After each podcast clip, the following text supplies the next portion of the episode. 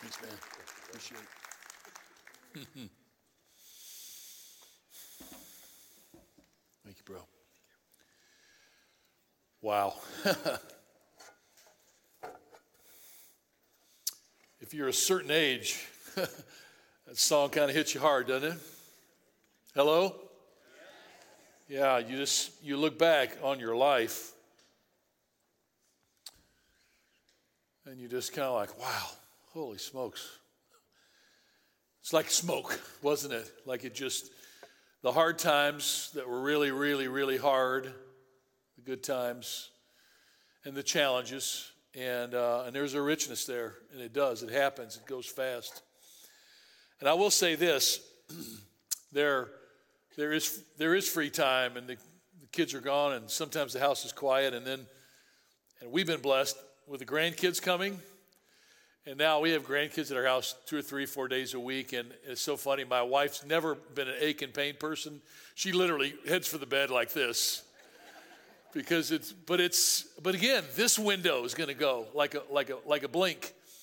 Like my first grader, Marguerite, my oldest granddaughter, I picked her up at school this week and she came running towards me, literally 50 yards across the school grounds. And I thought, okay, what year does that stop? You know, when is she not going to run in joy to see me? Um, I'm hoping it's maybe when she's 36. but I got a feel it's going to come sooner than that, don't you? But I think it's so interesting when we think about our families and our life, and we're in this series, this mosaic series, which we've talking about relationships, where you just define a mosaic as a collection of seemingly unrelated and diverse pieces that, when assembled in a particular manner, manner, are able to create something beautiful. That's what Kensington is. That's what our life is. That's what Clinton Township is. Zarba and I were just standing in the lobby and just and talking. We're thinking about the future. And we've been meeting uh, pretty much every week at breakfast. And one of the things that we've always loved about our lives is that the two of us come from utterly, completely different backgrounds. And every one of you has a different story, right? God's writing a story in your family and in your place. And today, we wanted to talk about maybe what is the most challenging mosaic that's out there in human relationships. And it's called the blended family. The blended family is something that in our day and in our culture is everywhere. Many of you, it might even be possible that a majority of you are living in a connection with a blended family. And today, we wanted to encourage you. We wanted to paint a beautiful picture of this image where uh, one or both spouses bring children with them from previous marriages or relationships. That's the most extreme vision of a blended family and the most challenging. And here's what I loved about it as we were planning this service, we were all working on, we're like, oh my goodness, this is the church. This is Kensington. This is what God called Dave Wilson and Mark Nelson and I 33 years ago when we first met, started dreaming about this. This was what God told us to dream about. And, it, and not always, but often, when I think of Kensington, I think of the image of what we are. I'd say, you know, people say, well, what's Kensington really like? It's like, it's like an island of misfit toys. it is. And like God has thrown all these people together. I'm the only perfect person that I've met at Kensington. Because it's just this God brought together this crazy group of people. I can remember the years when we were thinking about starting the church, and people go, oh, You'll never pull that off. They'd be like, point me like, You're going to do this? I'm like, Well, actually, I'm hoping God's going to do it because I know I can't do it. And so as we think about that, I wanted to give you a couple of images of the church. One is this image of the church as an adopted family. Now, that's a blended family. That's odd, right? That's not when you think the first thing, but some of us were adopted here. I have adopted grandchildren now, which has totally changed my life and my perspective. But look at what God says through the Apostle Paul in Galatians. But when the right time came, God sent his son, Jesus, born of a woman, subject to the law, and God sent him to buy freedom for us who were slaves to the law so that he could adopt us as his very own children. Now, how great is that? God says, I, I came to find you. And because we're his children, God sent the Spirit of his Son into our hearts, prompting us to call out, Abba, Father. So now you're no longer a slave, but you're God's own child. And since you're his child, God has made you his heir. Think about that. Everything that God has, he's made and made available to you and me. Like we are the richest people in the universe because God has taken us into his family. Here's what I want you to know in every world religion, when people talk about God, they talk about God, they talk about the Almighty, they talk about the All Powerful.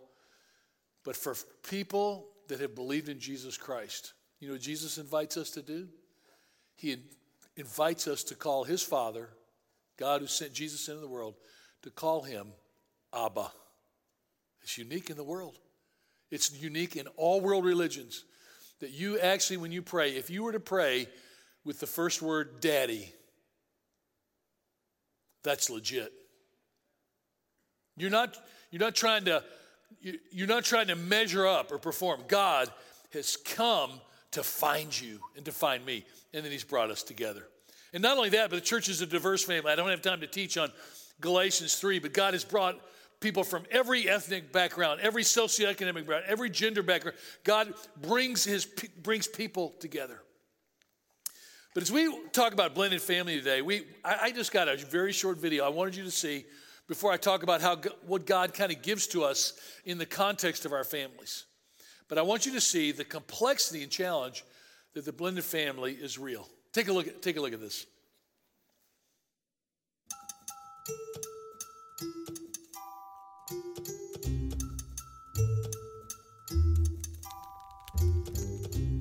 Our story begins when this guy met this girl and fell madly in love. First came love, then came marriage. Then came Emily, Michael, and John in a baby carriage. They were living the dream until doubt and isolation tore love apart. One love and one home became two. In another part of the world, a loving marriage welcomed two beautiful children. Life and love for this couple went along as they hoped, and they too were living the dream. Until mom became ill. Bad became worse, and worse ended the dream. Courageously, Dad strove to pick up the pieces and help his grieving children carry on. And together, they did. Until one day when this lady met this fellow. Wait, where have I heard that before? Oh well. One thing led to another, and a new dream for a new home was born. Yes, they knew there would be challenges merging homes, extended families, parenting strategies, finances, loss experiences, and holiday traditions, but they were confident that love would see them through. With hearts full of hope, they married. In the meantime, this guy, remember him? Announced that he and his girlfriend were getting married. They too had a dream for a new home. Okay, let's recap, shall we? What started out as two simple homes with four parents and five kids became three homes with three parents and five kids. And then became two homes with two parents, two step parents, five children, five stepchildren, and the living memory of a deceased mother. And Five sets of grandparents, dozens of cousins, uncles, and aunts, colliding family traditions, kids with divided loyalties, a home with five children on some days and only two the next, two bedtimes, differing parenting styles, conflict between homes, debt from the past, questions about whether this marriage will last, and four adults who quickly realize that their simple dream to recreate their dream home has instead created a multi household family that is not simple at all, but complex. Love and hope has brought these families together, but how do they manage the complexity? And how do they make the dream reality. Okay, take a deep breath, everybody. Uh, so, every, every person in blended family out there, how true is that? Yeah, it's crazy, right? It's and it's not just blended families, but every family. I mean, I grew up in Tennessee. I married a girl from Wisconsin. You talk about trying to blend two cultures. Do you realize how weird people are from Wisconsin? but this is, but I want to say, if you're in a blended family today, you're my hero. You're doing something that is one of the most challenging things in the world.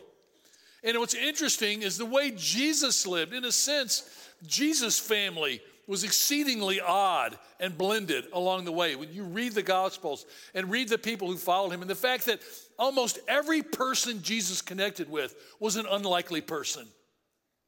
And so Jesus understands this dilemma of families and especially blended families. And so the question is what, what helps the dream become real, even in blended families?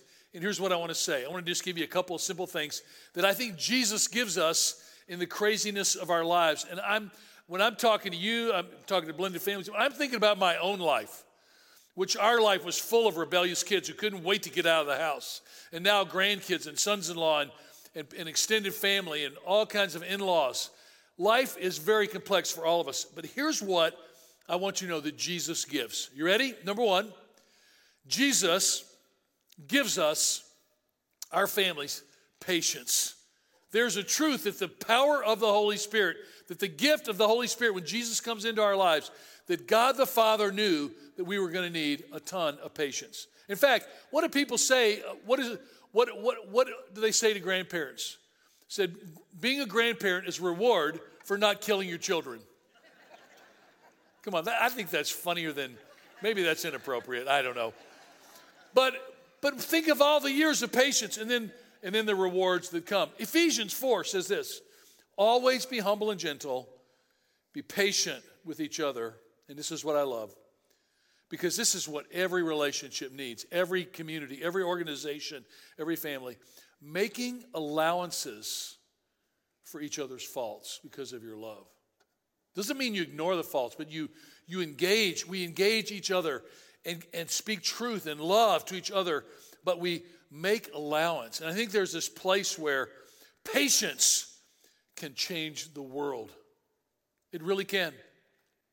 Paula always said to me, she said, you know, we read news about the world. She said, you know, she said, if the rulers of the world, when they would come to meet together to discuss conflict, if every one of them were just required to hold a sleeping baby while they negotiated, the world would be a different place.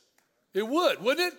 because there's this sense of patience and beauty and tenderness that God brings, and, this is what the Holy Spirit brings into our lives. I was talking to a guy the other day, and he was just saying, Gosh, I can't believe how tender I've become as I've gotten older. I'm like, That's good, because sometimes you get older, you get crabbier and grumpier. I was talking to a friend of mine, said, said that his grandkids call, call, call I, am known as Gimpy, and I said, Well, his, their grandfather's known as Grumpy. He says it was real. I, I don't want to be known as grumpy. Patricia Papernow, who wrote the book Becoming a Step Family, in her research discovered that it takes the average blended family seven years to integrate sufficiently to experience intimacy and authenticity in their relationships. Seven years is a long time. I've actually read studies that says when you marry someone, it takes seven years to be married.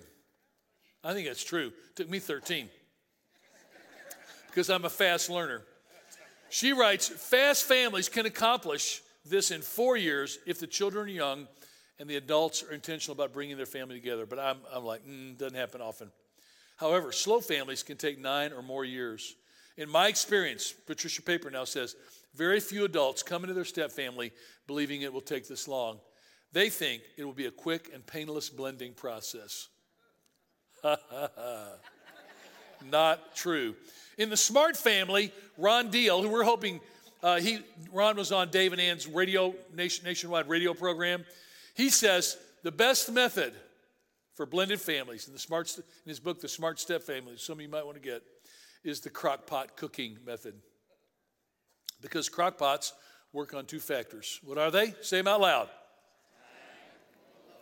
Low heat. Let's say that again. Low heat. Man, we don't need, in a step family, we don't need high heat. That is just going to break us apart. We don't need that in our regular families. It's this idea that in the crock pot of our family's life, we take all the ingredients and throw them into the pot, which is called the wedding day. We have some potatoes, carrots, celery, onions. We throw them all in, and that's the way a blended family begins. We think, oh, this is going to be great. but some are really connected, like a biological parent and their children. Others are on opposite sides. But in a crock pot, do you stir everything?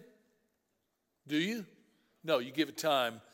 Now, what's what's the problem with the crock pot now is people aren't going to stop using the crock pot. Now they're going to start using the Instapot.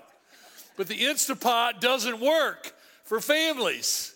It doesn't work for regular families, and it doesn't work for blended families.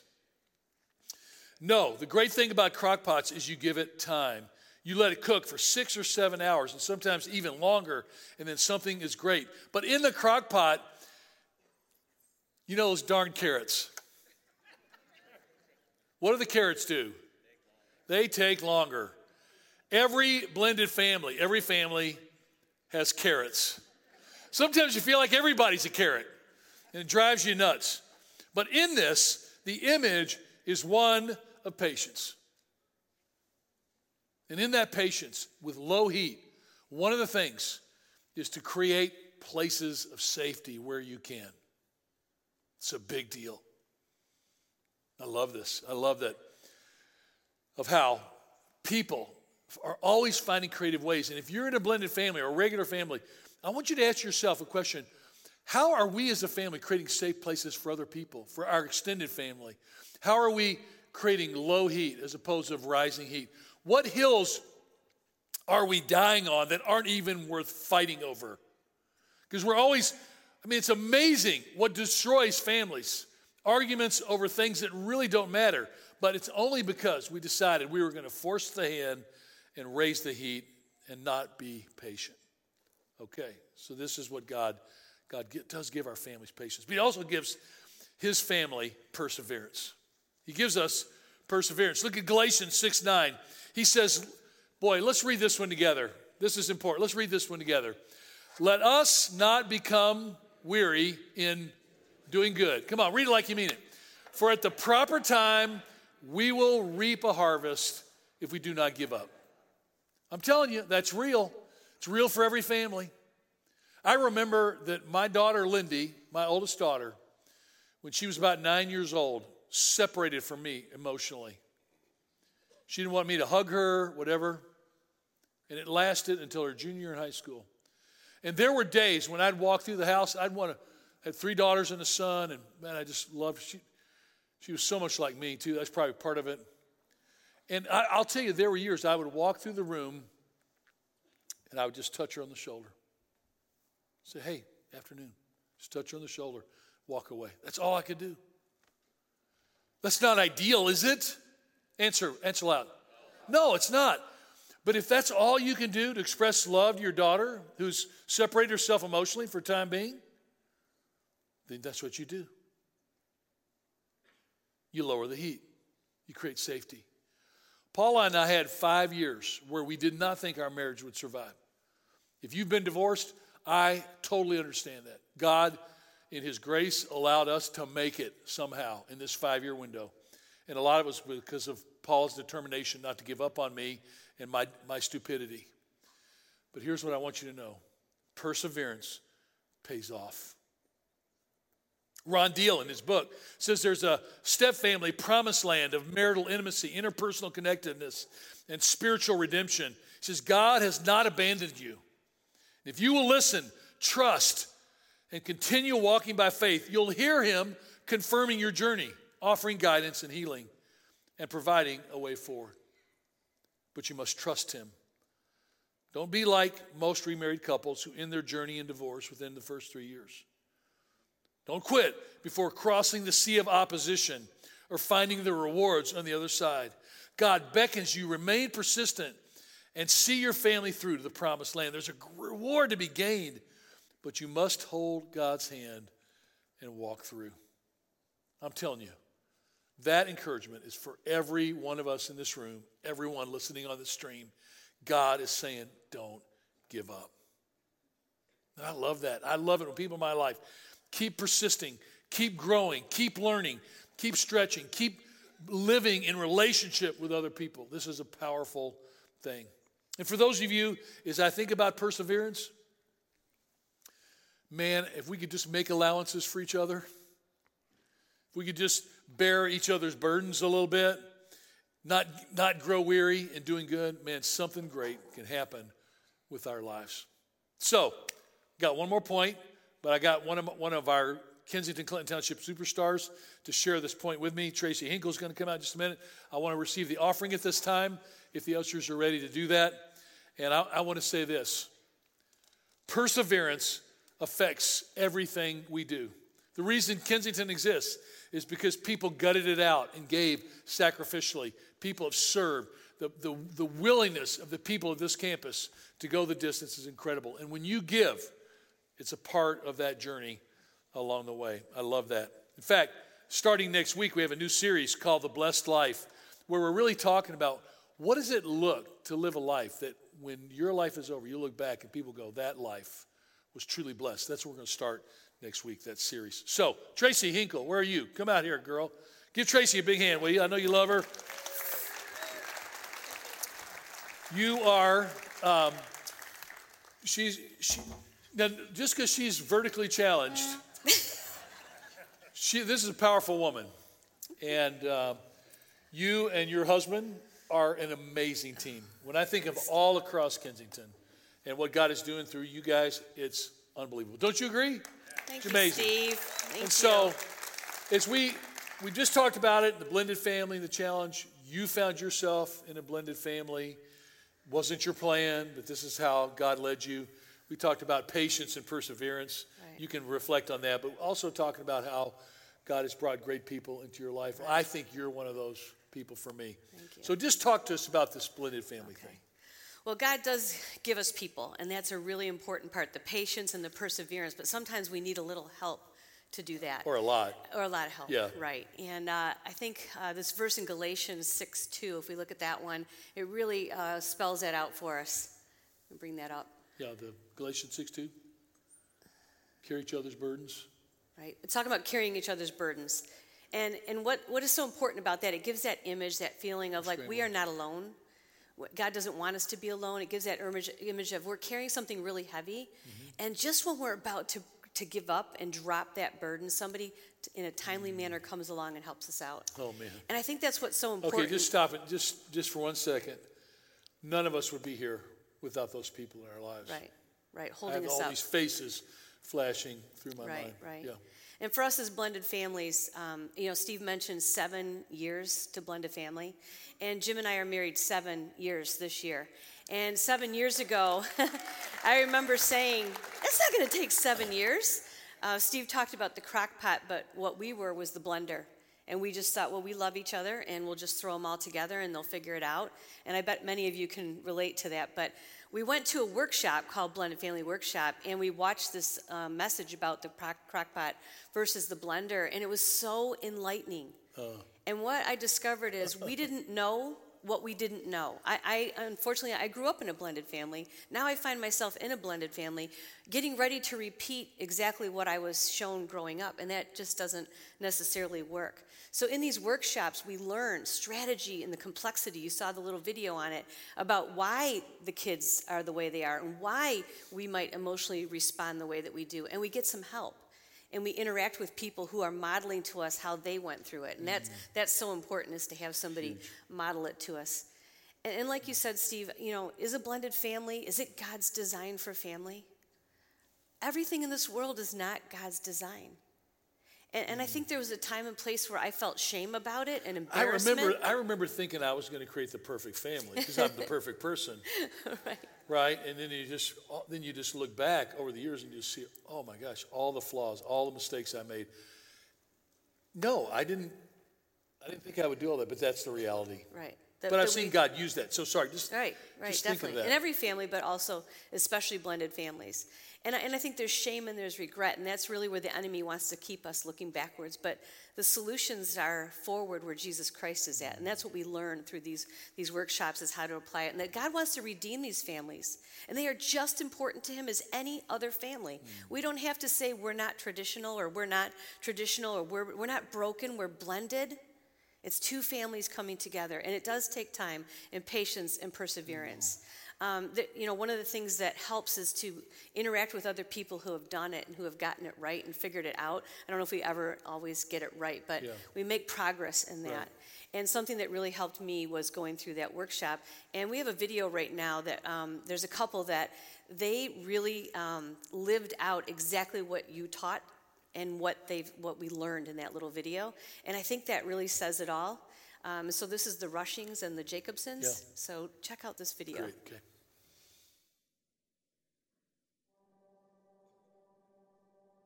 I was leading divorce recovery at the time, and Renee came into the program. We really ended up becoming friends when we ended up in a Bible study shortly after that together.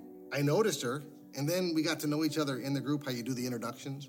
And she says, I have four children. And I said, Well, I have four children, so there was no way I was ever going to date this gal. So it just kicked off a friendship. So that was for about a year that we ended up just kind of hanging out in a group, and then we were spending a lot of time together one on one.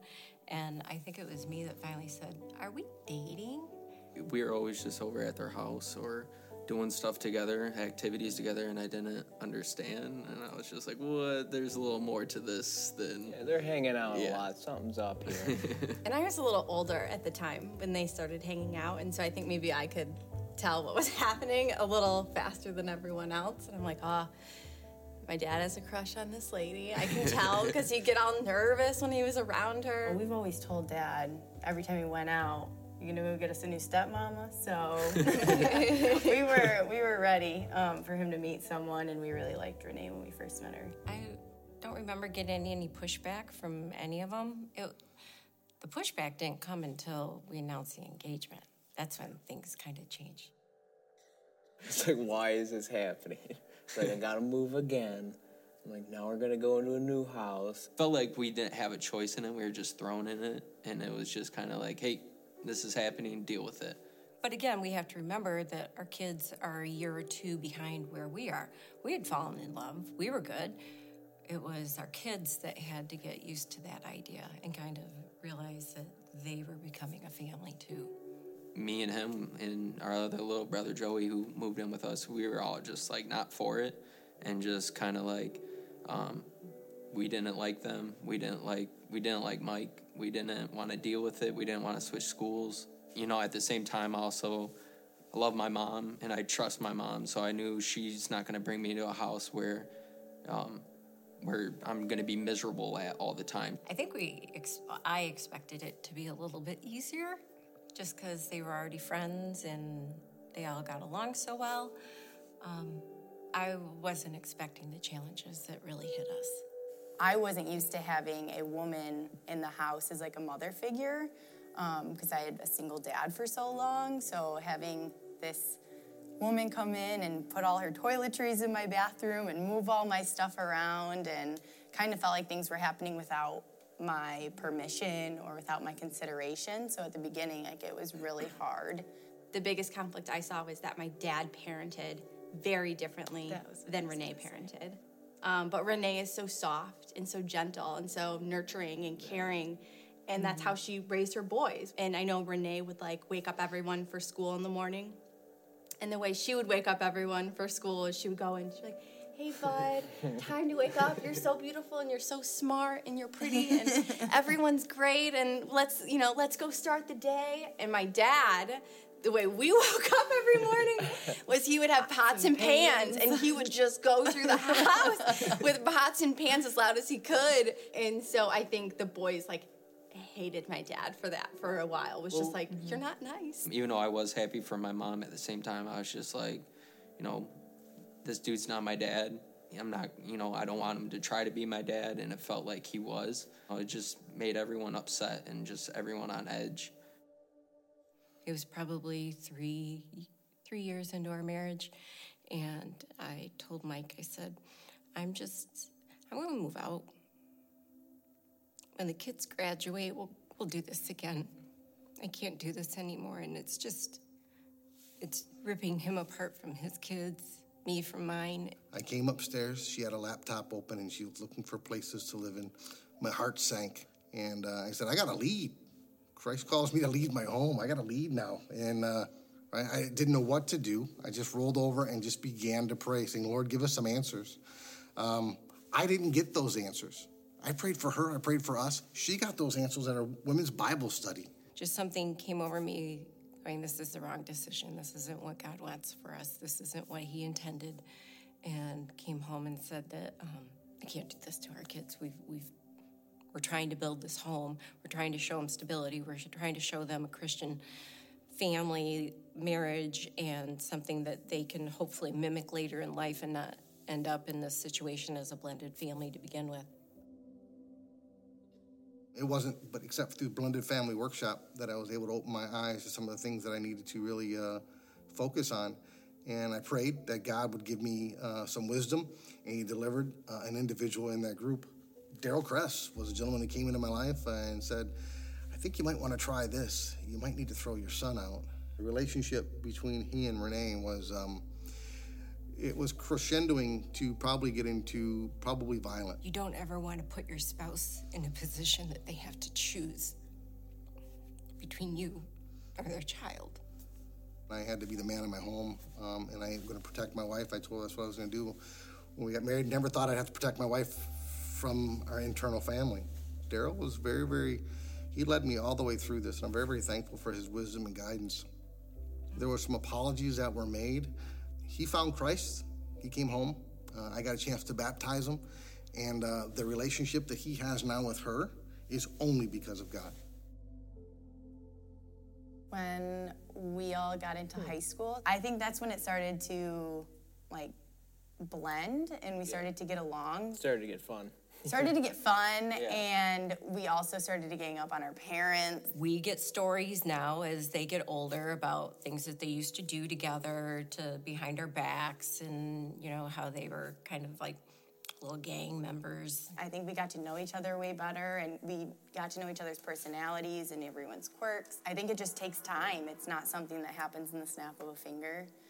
Yeah, I mean that's what two, three years of living together Yeah, before least, we really felt like this is our family. I also feel like that was the time where we started to call each other like, "Oh, this is my brother. This is my Yeah. sister," instead of "This The is my step. stepbrother. This is my stepsister." My advice for parents that are blending um, would just be be persistent and be patient because the kids will come around. It- It'll it'll work out, and if you set the example and you put God first in your life, um, it, it's gonna work out. They put God at the center of their relationship, and it's so evident in our family today. Lower your expectations because um, I think you go in thinking that you're going to have this perfect family and um, things are just going to work out great because you're in love and that's what's going to happen. If I knew how close we'd all be now, it would have been so much easier back then. Oh my gosh, yeah. Not only do I have a better relationship with my family, but my my stepfather my stepfather has pushed me to have a better relationship with God. You're gonna want to quit. It's a normal reaction. You're gonna want to go back to what you know, what was comfortable. I'll tell you to push through those. Those are hurdles. Get as much help as you can. Um, but God has been faithful. He's He's taught me so much. He's brought people into my life um, when I needed the wisdom, um, and I'm, I'm very very thankful. you know, God can make a family out of all of this, then He can make a family out of anybody because we came from completely different personalities and backgrounds and different struggles and different messes. But yet, it now, 10 years later, you're looking at it and it like blends perfectly.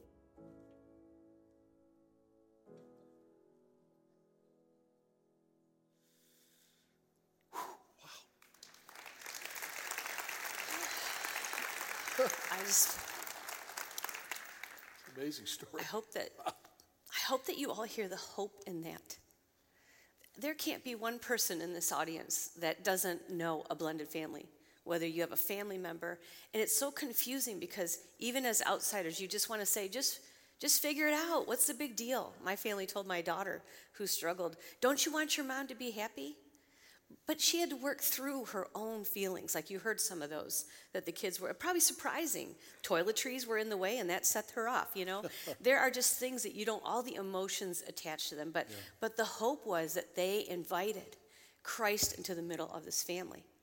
And I think what help happens is we're talking about blended families today so you can understand how complex they are. And once you understand them, you can respond differently. And if you're in one, you know how to invite God into it now. Not just say, oh Lord, help me with this mess, mm. but help me with this particular relationship. Help me with this particular um, situation and, and guide us through it and put people in our lives to be able to get through it so that you don't give up. And then they talked about legacy.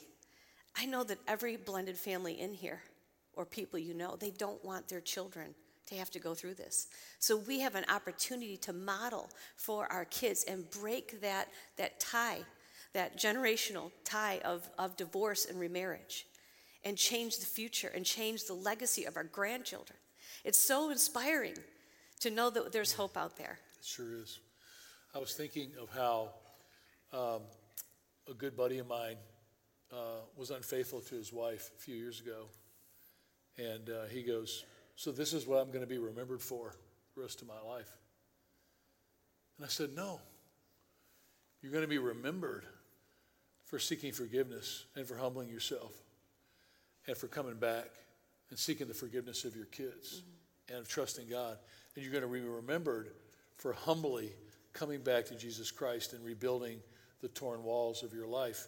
And I think there's this incredible power with this story that I just, wow, it's so moving because the dad was willing to ask his son to leave the house mm-hmm. in order to honor his, his wife.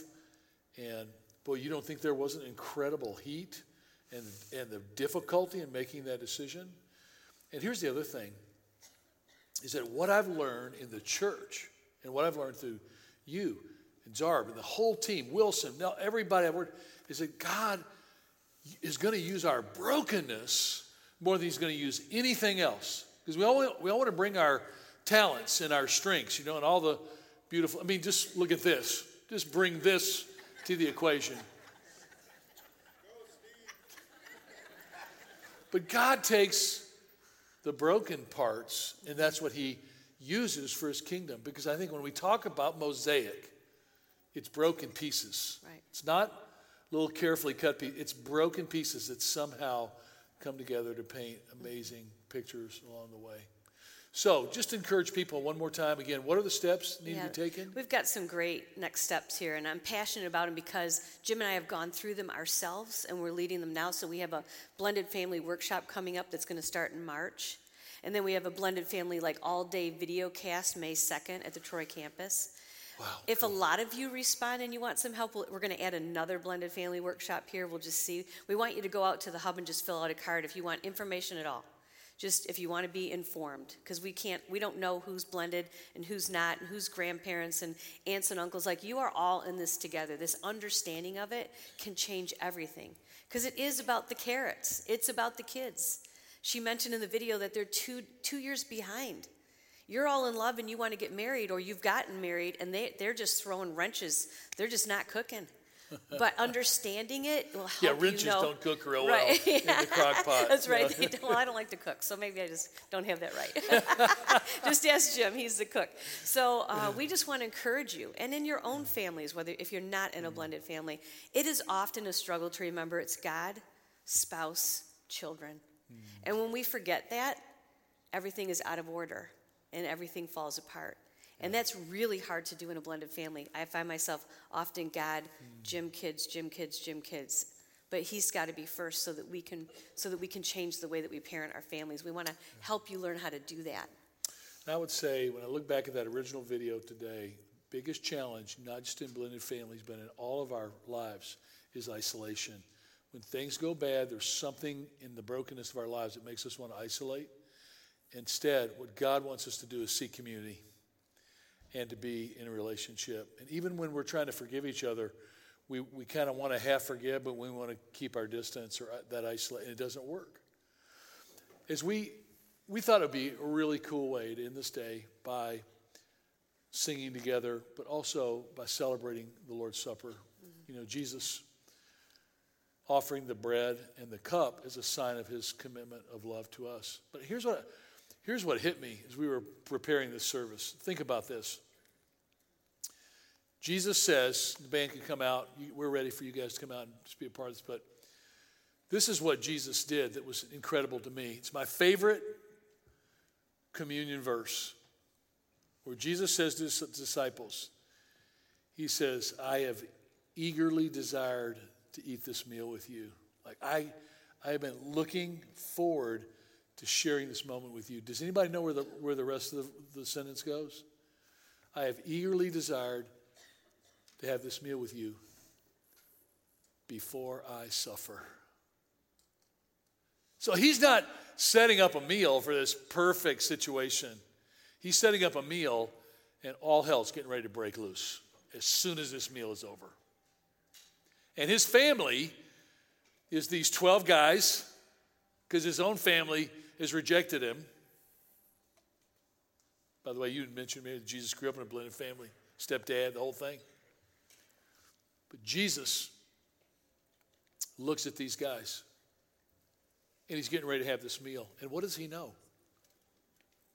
He knows that every guy is going to betray him. Literally, that within hours of taking the bread and the cup together, that all 12 of these guys, one's going to betray him, one's going to deny him, and the rest are going to run for their lives. And yet, what does he do? He says, I've so much wanted to have this meal with you. So, as this bread and cup are coming by, I want you to hear Jesus' voice to you. You, man, you, woman, whoever you are, Jesus longs for you. The grief in your family, Jesus weeps over it with you. He died on the cross to bring us back into relationship. And here were these 12 guys that were going to isolate. And I love the legacy thing because is it the disciples' legacy that they ran when Jesus was arrested? That they ran, they lied, they cheated, they hid? Is that their legacy? Somebody answer me out loud. No. Their legacy is that they trusted and they followed and they persevered. And they all ended up, except for John, who was horribly tortured. The rest of them were executed for their faith. That was their legacy. And I want you to know as Tracy and I are talking to you today and seeing you, we see you in that way. I honestly don't care about your failures. I don't care about mine. I mean, yes, they're there and they're real and they hurt and they sting. But I care about the fact that Jesus is building something new in us along the way. You with me on that? Sure am. Okay. Every step. Great. So we're going to sing and worship as you hold the bread and the cup. Just think about the incredible love and the legacy that Jesus is building and wants to build in you and in me. No matter what, no matter how many failures, He came for us knowing we'd be flawed. He loved us anyway.